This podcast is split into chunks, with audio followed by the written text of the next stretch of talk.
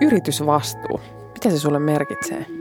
Jos mä jotenkin inhimillistän sitä ja haen sieltä sitä sisältöä, niin kyllä mä silloin niin kuin näen siinä yrityksen moraalin ja suhtautumiseen kaikkeen, mitä yritys tekee ja niihin vaikutuksiin koko yhteiskuntaan, mikä on kovin laaja kokonaisuus. Mutta ehkä moraali on se rohkein synonyymi, mitä minä sille nyt tässä äkkiä keksin. Ja se yritysvastuuhan niin kuin näkyy ihan joka päivä kaikessa, mitä me tehdään. Valintoja ja näin poispäin. Ja ainakin jos mietin niin kuin omalla kohdalla, niin aika tärkeä tekijä on se, että ikään kuin uskonko mä sen yrityksen toimivan oikein. Ja pystyykö mä itse, vaikka nyt työntekijänä, jos mietin, niin kuin, että mihin menisin töihin, niin pystyykö mä itse sitten allekirjoittaa sen yrityksen tämmöiset arvot. Ja, että mä saan oikeasti toimia siellä yrityksessä niin kuin mun omien arvojen mukaisesti.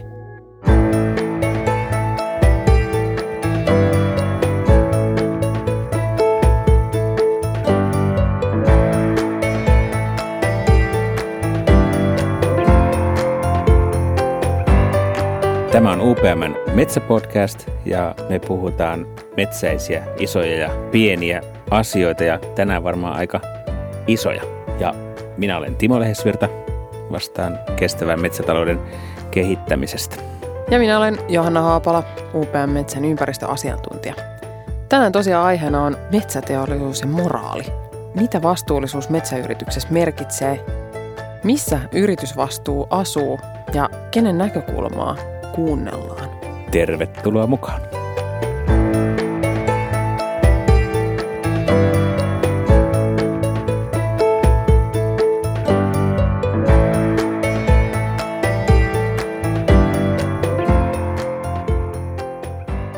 No mites Johanna, kauas sä oot ollut UPM:llä töissä? No aika paljon. Pitkän aikaa. Kuinka tarkkaan sä silloin, kun sä tulit töihin, niin tarkastelit UPM:n nimenomaan yritysvastuuta ja ympäristöprofiilia ja tämän tyyppisiä asioita. Kuinka paljon ne merkkasi sulle, kun sä valitsit työpaikkasi? No silloin lähes valmiina metsähoitajana, kun mä tänne taloon tulin, niin ehkä silloin mä en osannut sitä niin kuin katsoa niin hirveän laajasti, mutta ehkä se oli enemmän sitä semmoista mielikuvien kautta. Että mulla oli semmoinen niin kuin mielikuva tästä firmasta, että täällä mä pystyn toimimaan mun arvojen mukaisesti. Mutta kyllähän se on semmoinen niin kuin jatkuva niin kuin vuoropuhelu.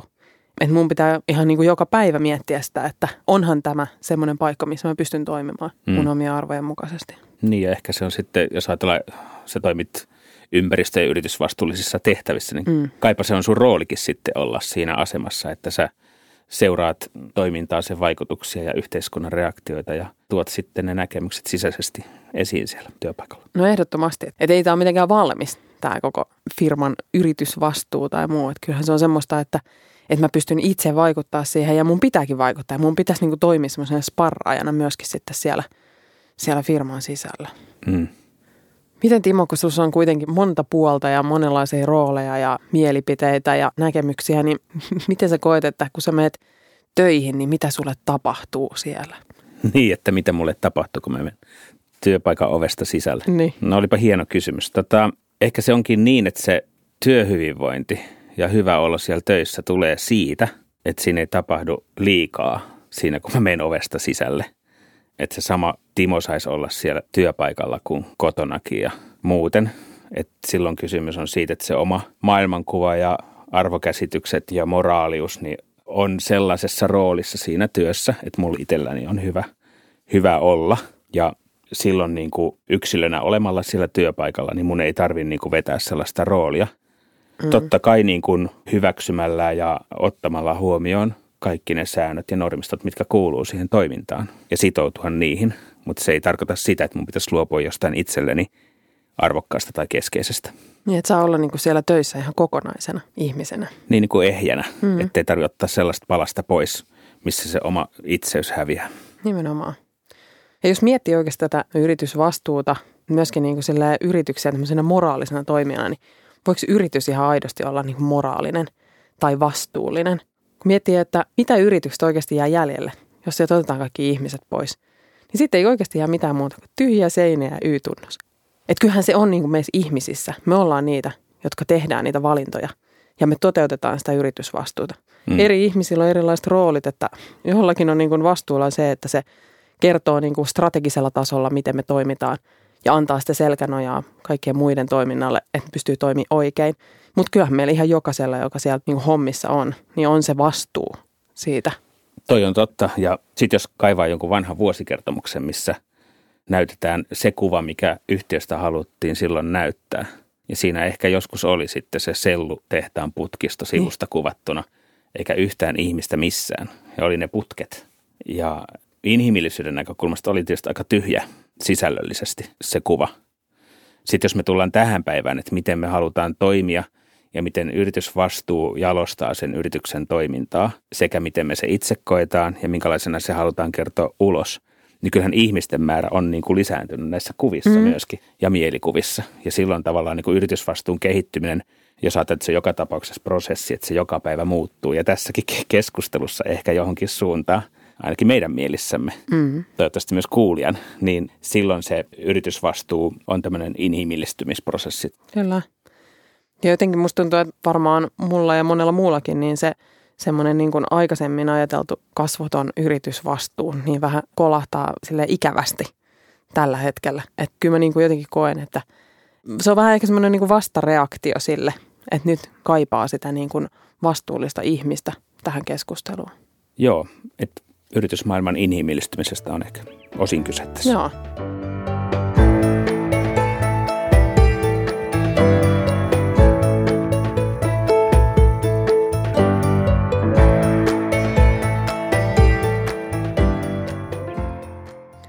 No kun me puhutaan tämmöisestä metsäyrityksestä, niin voidaanko niin kuin sanoa, että me toimitaan vastuullisesti? Että onko niin kuin moraalisesti oikein kaataa esimerkiksi tämmöinen 80-vuotias mänty? Ja mitä siitä sit saa valmistaa? Että voiko tuotteita esimerkiksi arvottaa sen perusteella, että miten pitkäksi aikaa niihin hiili sitoutuu? Nämä on aika peruskysymyksiä. Että sitten jos suhtautuu kriittisesti vaikka puun hyödyntämiseen teollisesti, niin sitähän voidaan perustella ja on perusteltukin sillä, että se puun pitkä ikä luo sille sellaista arvoa, että sitä ei saisi enää hyödyntää, missä ihminen aika helposti suhteuttaa sitten sitä arvoa niin kuin oman elinkaaren pituuteen ja ehkä sokeuttaakin vähän, jos mennään sitten ympäristövaikutuksiin.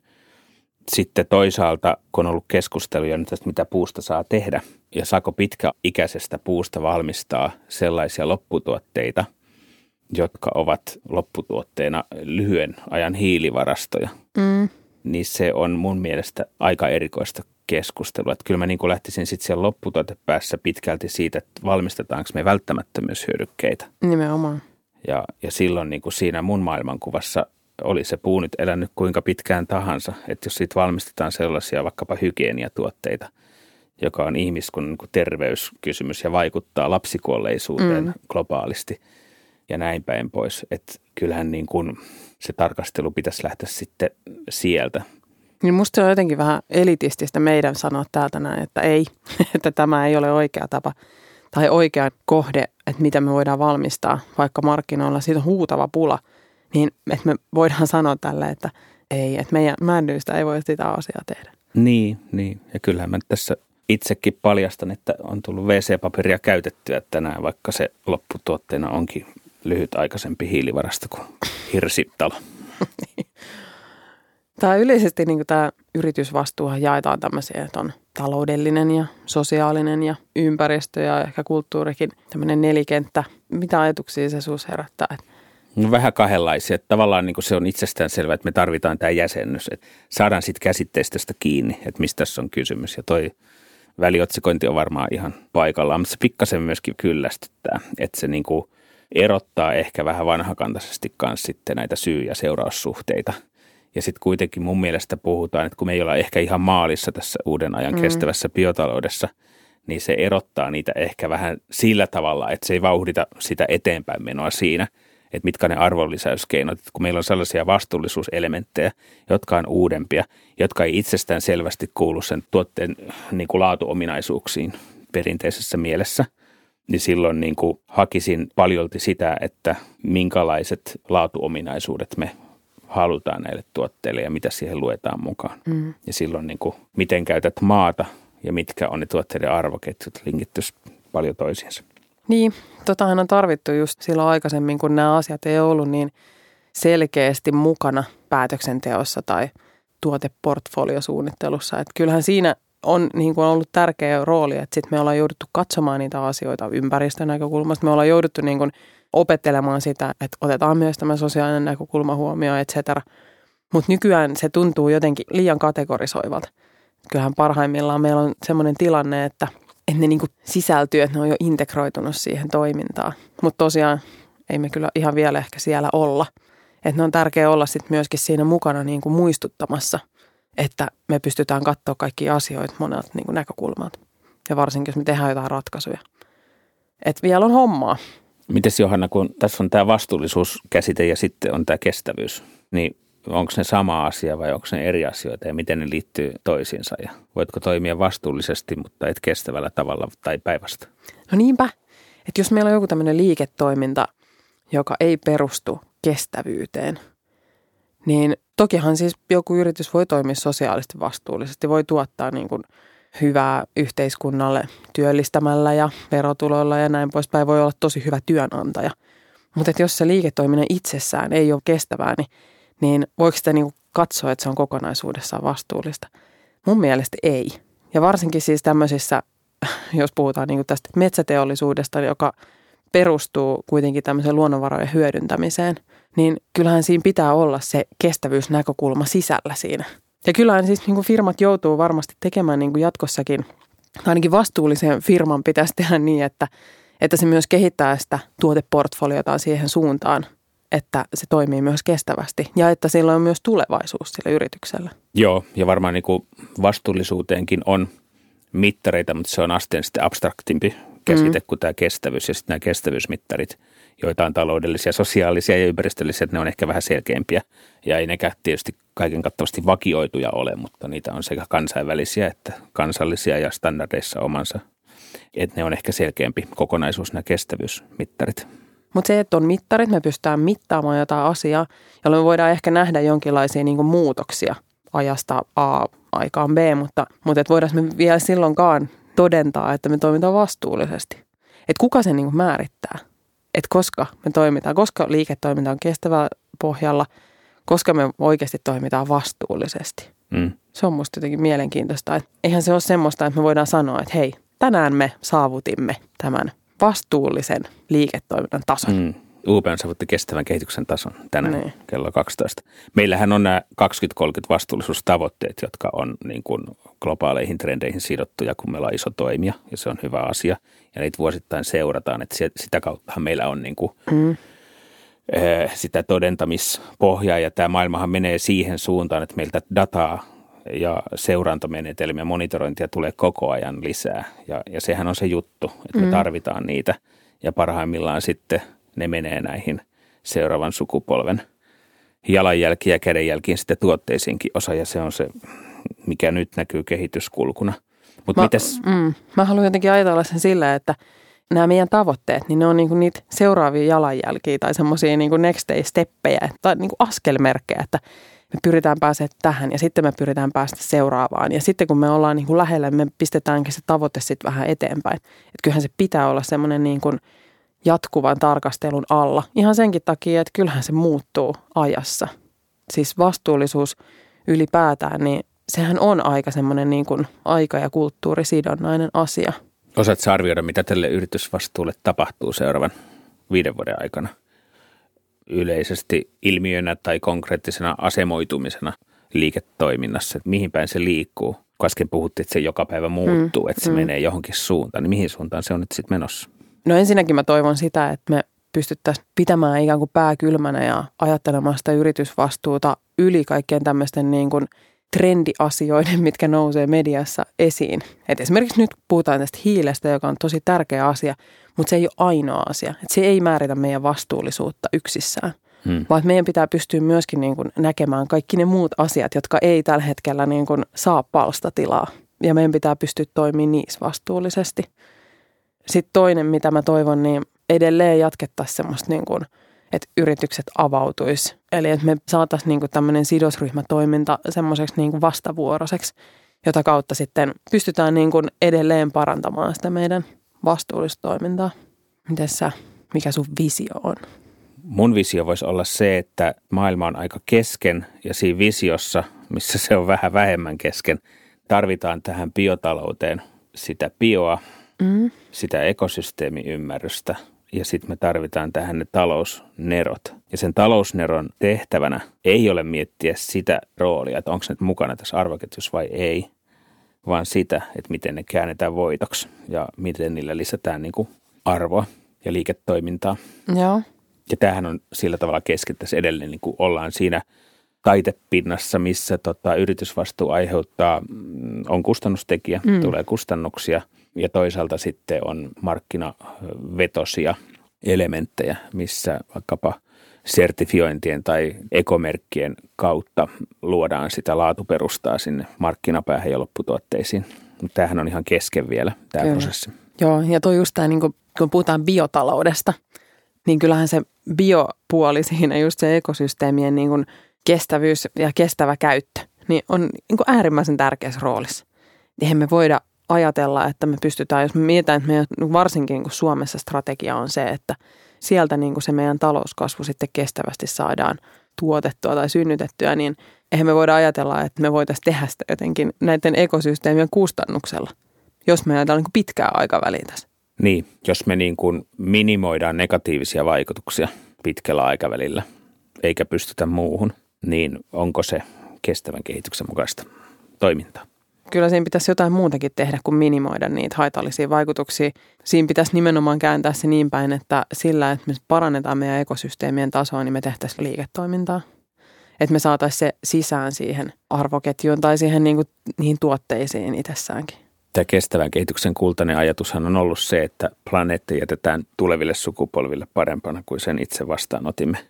Ja yritykset onnistuu omassa vastuussaan tässä kestävän kehityksen tiellä kulkiessa, niin silloinhan näin tulee tapahtumaan. Ja silloin niin kuin suomalainen metsäesimerkki varmaankin olisi se, että nämä meidän metsät tuottaa lisääntyvässä määrin laadukasta puuta korvaamaan uusiutumattoman luonnonvaran, jota ei sitten tulevaisuudessa enää samalla tavalla voida käyttää.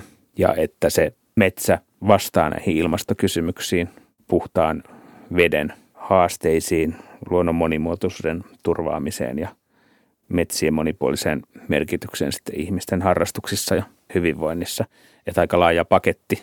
Mutta tämähän on se työ, mitä tässä nyt koko ajan tehdään, niin. Että miten käytät maata ja löydetäänkö ne ratkaisut nyt tämän vuosisadan alussa sitten, että mennään oikeaan suuntaan. Sepä se. Se on oikein tämä niin kuin ydinkysymys tässä, kun puhutaan metsäteollisuudesta, että jos me tuotetaan uusiutuvaa raaka-ainetta, joka parhaimmillaan korvaa uusiutumattomia raaka-aineita, niin se on tietysti niin kuin kestävää. Mutta sitten, että kuinka niin kuin intensiivistä metsätaloutta me voidaan pitää kestävänä aidosti. Ja eihän sekään loppujen lopuksi se niin kuin lähtökohta, että on uusiutuva raaka-aine, niin kerro sitä, että se on vielä kestävää. Jos miettii, että vaikka nyt sitten puuvillan tuotantoa, niin voidaanko sitä sanoa varsinaisesti hirveän kestäväksi, vaikka se on uusiutuvaa, jos se tuotetaan nykyisillä menetelmillä.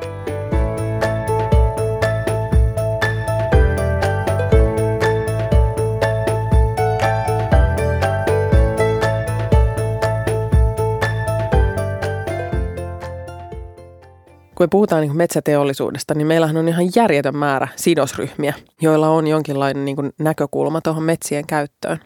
Että on metsänomistajia, on metsien käyttäjiä, niistä nauttijoita ja on tietysti ekosysteemipalveluiden hyödyntäjiä, niin kuin kaikki me, on metsälajeja, osakeomistajia, media, näin poispäin. Niin ketä niin kuin pitäisi kuunnella ja kuka sitten sanoo, että hei, nyt me toimitaan vastuullisesti? Kuka sen niin kuin todentaa? No varmaan mä lähtisin siitä, että kyllähän niin kuin kaikkia tulee kuulla ja yritysvastuuta on muun muassa se, että meillä on valmius kuunnella kaikkien mielipide, jolla on jo itsessään tämmöinen arvo siinä toiminnassa, mutta sitten se, että keiden kaikkien näkemykset ja toiveet ja mielipiteet voidaan ottaa huomioon, niin ne ei varmaan koskaan kaikkien. Et jos mä ajatellaan jotain hakkuukohdetta, niin jokainen hakkuukohde on jonkun suppilovahvero tai mustikkametsä, jota hän ei halua kaadettavan, koska hän ei ehkä tiedä toista sillä hetkellä. Että se lähtee sitten siitä.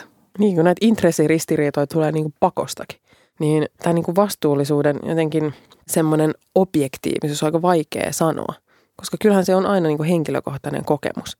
Mä itse uskon siihen, että siihen ei ole olemassa mitään semmoista niin kuin objektiivista, että nyt toimitaan vastuullisesti. On tiettyjä tietysti mittareita ja muita tämmöisiä näin. On niin kuin kolmannen osapuolen antamia tunnustuksia, sertifikaatteja ja näin poispäin, millä me pystytään niin kuin todentamaan, että ainakin näissä asioissa me ollaan toimittu vastuullisesti. Mutta koska se on niin hirveän subjektiivinen kokemus, niin on vaikea sanoa, että ei tule siis semmoista hetkeä, että kaikki meidän sidosryhmät nousis ylös ja taputtaa käsiä ja sanoisi, että nyt te teitte sen. Niin ei varmaan näin kattavaa, hurravaa yleisöä saada koskaan samalle areenalle taputtamaan, mutta meillähän on se metsän ympärillä. Meillä on omistajat, joille me vastataan meidän tekemisistä. Meillä on metsänomistaja ja siinä on kunnia-asia tarjota heille parasta mahdollista ammattitaitoa ja palvelua. Ja meillä on se vastuun ydin on siinä kestävässä puun käytössä, että me saadaan se puu tehtaalle oikealla tavalla ja saadaan niitä puusta tehtäviä tuotteita meidän asiakkaille, joille me myöskin vastataan. Ja se on osa sitä laajaa yritysvastuukokonaisuutta. Ja sitten siinä on kehällä näitä metsien monikäyttäjiä, jossa se metsäkäsittelyohjeistus tulee ja on muotoutunut semmoisesti, että se parhaalla mahdollisella tavalla palvelee sitä monikäyttäjää. Ja sitten se metsä tarjoaa nämä yhteiskunnalliset hyödyt ja palvelut ja arvot, jossa puhutaan sitten metsistä hiilinieluna vesien suojelun kannalta ja luonnon monimuotoisuuden ylläpitämisen kannalla, jolla on sitten niin kuin yhteiskunnallisia merkityksiä ja sitä kautta vaikutetaan yhteiskunnan ja kannetaan sitä vastuuta tätä kautta. Ja sitten paikallisesti tietysti mennään näihin työllistämisvaikutuksiin ja niihin metsien monikäyttäjiin, joita myöskin halutaan tässä kuulla ja käsitellä sitä metsäkohdetta parhaalla mahdollisella tavalla. Joo, me voidaan joskus niin kuin helposti heittäytyä semmoiseen ajatteluun, että aikaisemmin ei ehkä ole toimittu vastuullisesti, kun ollaan vaikka esimerkiksi nyt jätetty liian vähän lehtipuustoa tai ei ole osattu kiinnittää huomiota vesien suojeluun, kun on toimittu siellä metsissä. Mutta se on musta vähän niin kuin väärä näkökulma myöskin, koska kyllähän tämä vastuullinen toiminta on sillä lailla kulttuurisidonnaista. Että jos mietitään jotain 20-luvun Savotalla työskentelevää heppua, niin mitä se yritysvastuu on ollut hänelle tai hänen yhteiskunnalleen? Niin, 1920-luvulla oli metsämiehet töissä hevosineen siellä ja heillä ei ehkä ollut samanlaista vastuullistaa mukanaan repussa kuin meillä on tänä päivänä, mutta se ei tee heistä kyllä yhtään huonompaa sukupolvea. Että kyllä mä niin kuin ainakin itse katson kiitollisuudella taaksepäin, että se työ, mitä silloin tehtiin ja miten metsiä silloin käytettiin ja minkälaista kansakuntaa ja taloutta oltiin silloin rakentamassa, niin ei me oltaisi tässä keskustelemassa näistä asioista. Että tämä on aikaan sidottua, tämä on kulttuurisidonnaista. Ja tämä on prosessi, jossa on eri aikaikkunoita, että mitäpä on tapahtunut 100 vuodessa ja mitä tapahtuu seuraavassa 10 vuodessa. Ja koko ajan tapahtuu ja koko ajan kaikki tavoittelee sitä, että luodaan hyvää. Niinpä. No miten sitten puhuttiin, että on kulttuurisidonnainen asia, niin entäs sitten tämmöinen, kun puhutaan globaalista firmasta, niin miten esimerkiksi kun me toimitaan täällä Suomessa versus sitten Uruguayssa?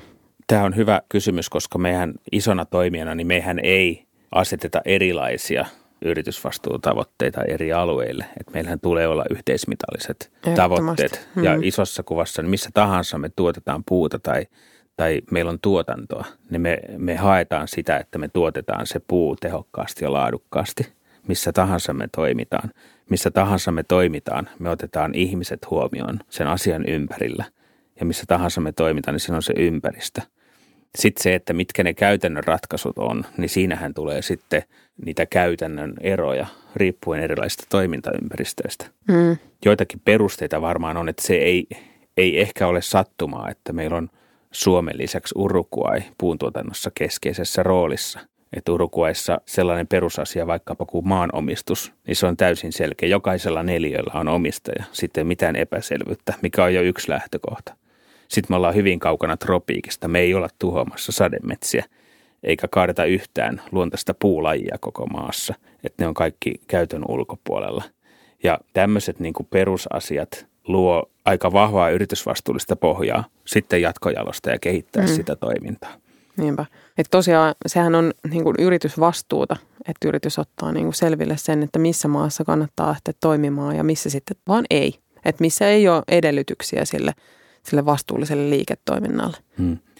Sitten tässä kansainvälisessä näkökulmassa, niin kyllähän standardit ja sertifiointi, niiden merkitys kasvaa. Hmm. Että jos me ajatellaan Uruguayta, missä on sekä PFC että FSC sertifioidut puuviljelmät, jossa FSCn osalta siinä on keskeisten ympäristöjärjestäjän hyväksymä malli toimia ja tuottaa sitä puuta, jossa haetaan hyvin tämmöistä holistista näkökulmaa, missä se ympäristö ja sosiaaliset asiat on otettu kattavasti huomioon ja verifioidaan sitten ulkopuolisen auditoijan kautta, niin se sertifiointi on tässä tosi tärkeä yhteismitallistamaan sitten yrityksen toimintaa erilaisissa toimintaympäristössä. Joo.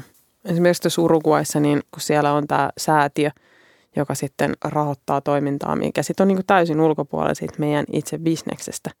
Johon se vähän erilainen malli toimii kuin sitten taas Suomessa. Joo, mutta tuossa on just, että tämä yritysvastuu on myös sitä, että me pystytään tunnistamaan yhteiskunnasta se yrityksen oikea rooli. Ja sitten Uruguayssa on tämä UPM-säätiö, jonka tehtävänä on tukea se yhteiskunnallista kehitystä myöskin sen varsinaisen yhtiön toiminnan ja arvoketjun ulkopuolella, koska se linkittyy hyvin vahvasti siihen, että sillä on hyvin merkittävä rooli UPM:llä siinä yhteiskunnassa. Ja silloin tämän tyyppinen yritysvastuullinen toiminta on siinä maassa hyvin kohdillaan. Kun sitten taas, jos me tullaan Suomeen, niin täällä tilanne on hieman erilainen ja silloin se yritysvastuullinen toiminta paljon enemmän kohdentuu siihen itse arvoketjuun suoraan. Aivan.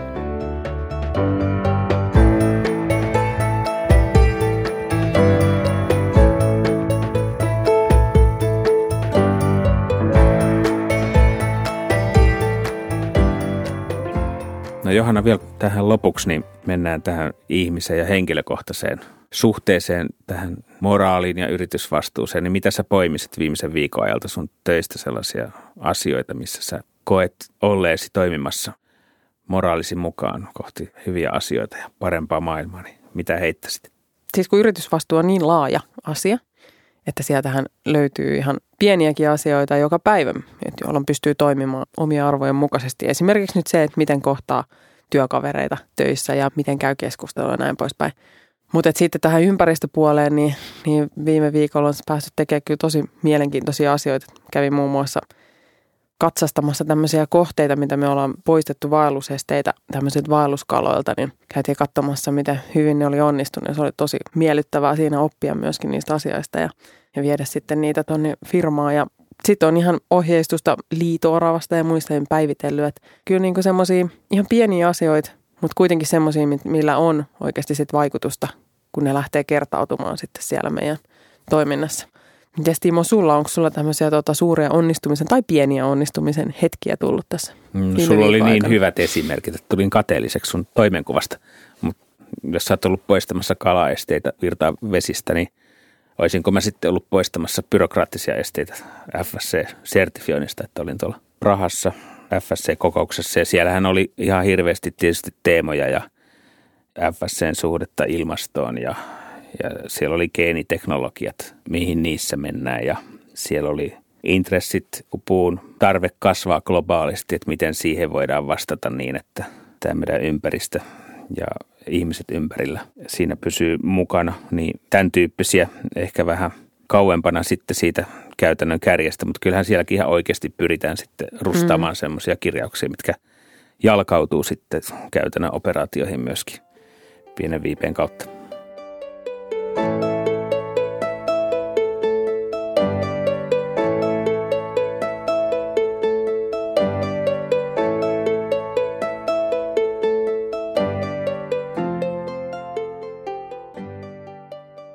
Nyt on meidän viikon tapahtuman aika, eli Timo, mikä on meidän viikon laji? No viikon lajihan löytyy täältä meidän virtuaalisesta hatusta, missä on nämä 20 000 metsälajia kirjoitettu tänne lappuihin. Ja sieltä nousee nyt sitten kulokauniainen, eli ötökkä. Ja tämä kulokauniainen on kovakuoriainen, joka on riippuvainen paloympäristöistä. Ja meillä on paloympäristöhanke, missä luodaan näitä paloympäristöjä. Ne on poltettuja säästöpuuryhmiä, ne on metsänhoidollisia kuulotuksia, joskus poltettuja suojelumetsiä, harjujen rinteitä. Ja tämä kulokauniainen on erikoinen laji, koska se pystyy tunnistamaan nämä palavat kohteet jo silloin palohetkellä. Kulokauniaisella on infrapuna tunnistimet, joilla se tunnistaa nämä palokohteet ja sinne se sitten ryntää näiden aistimustensa kautta.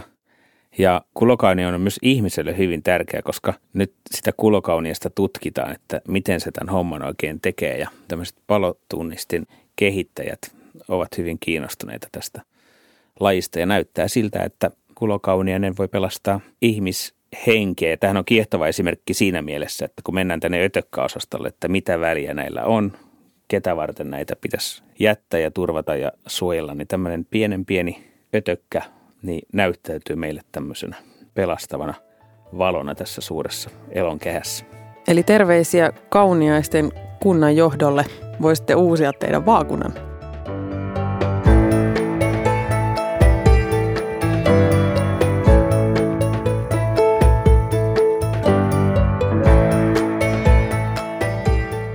Kiitos, että kuuntelit. Meillä on yksi pyyntö.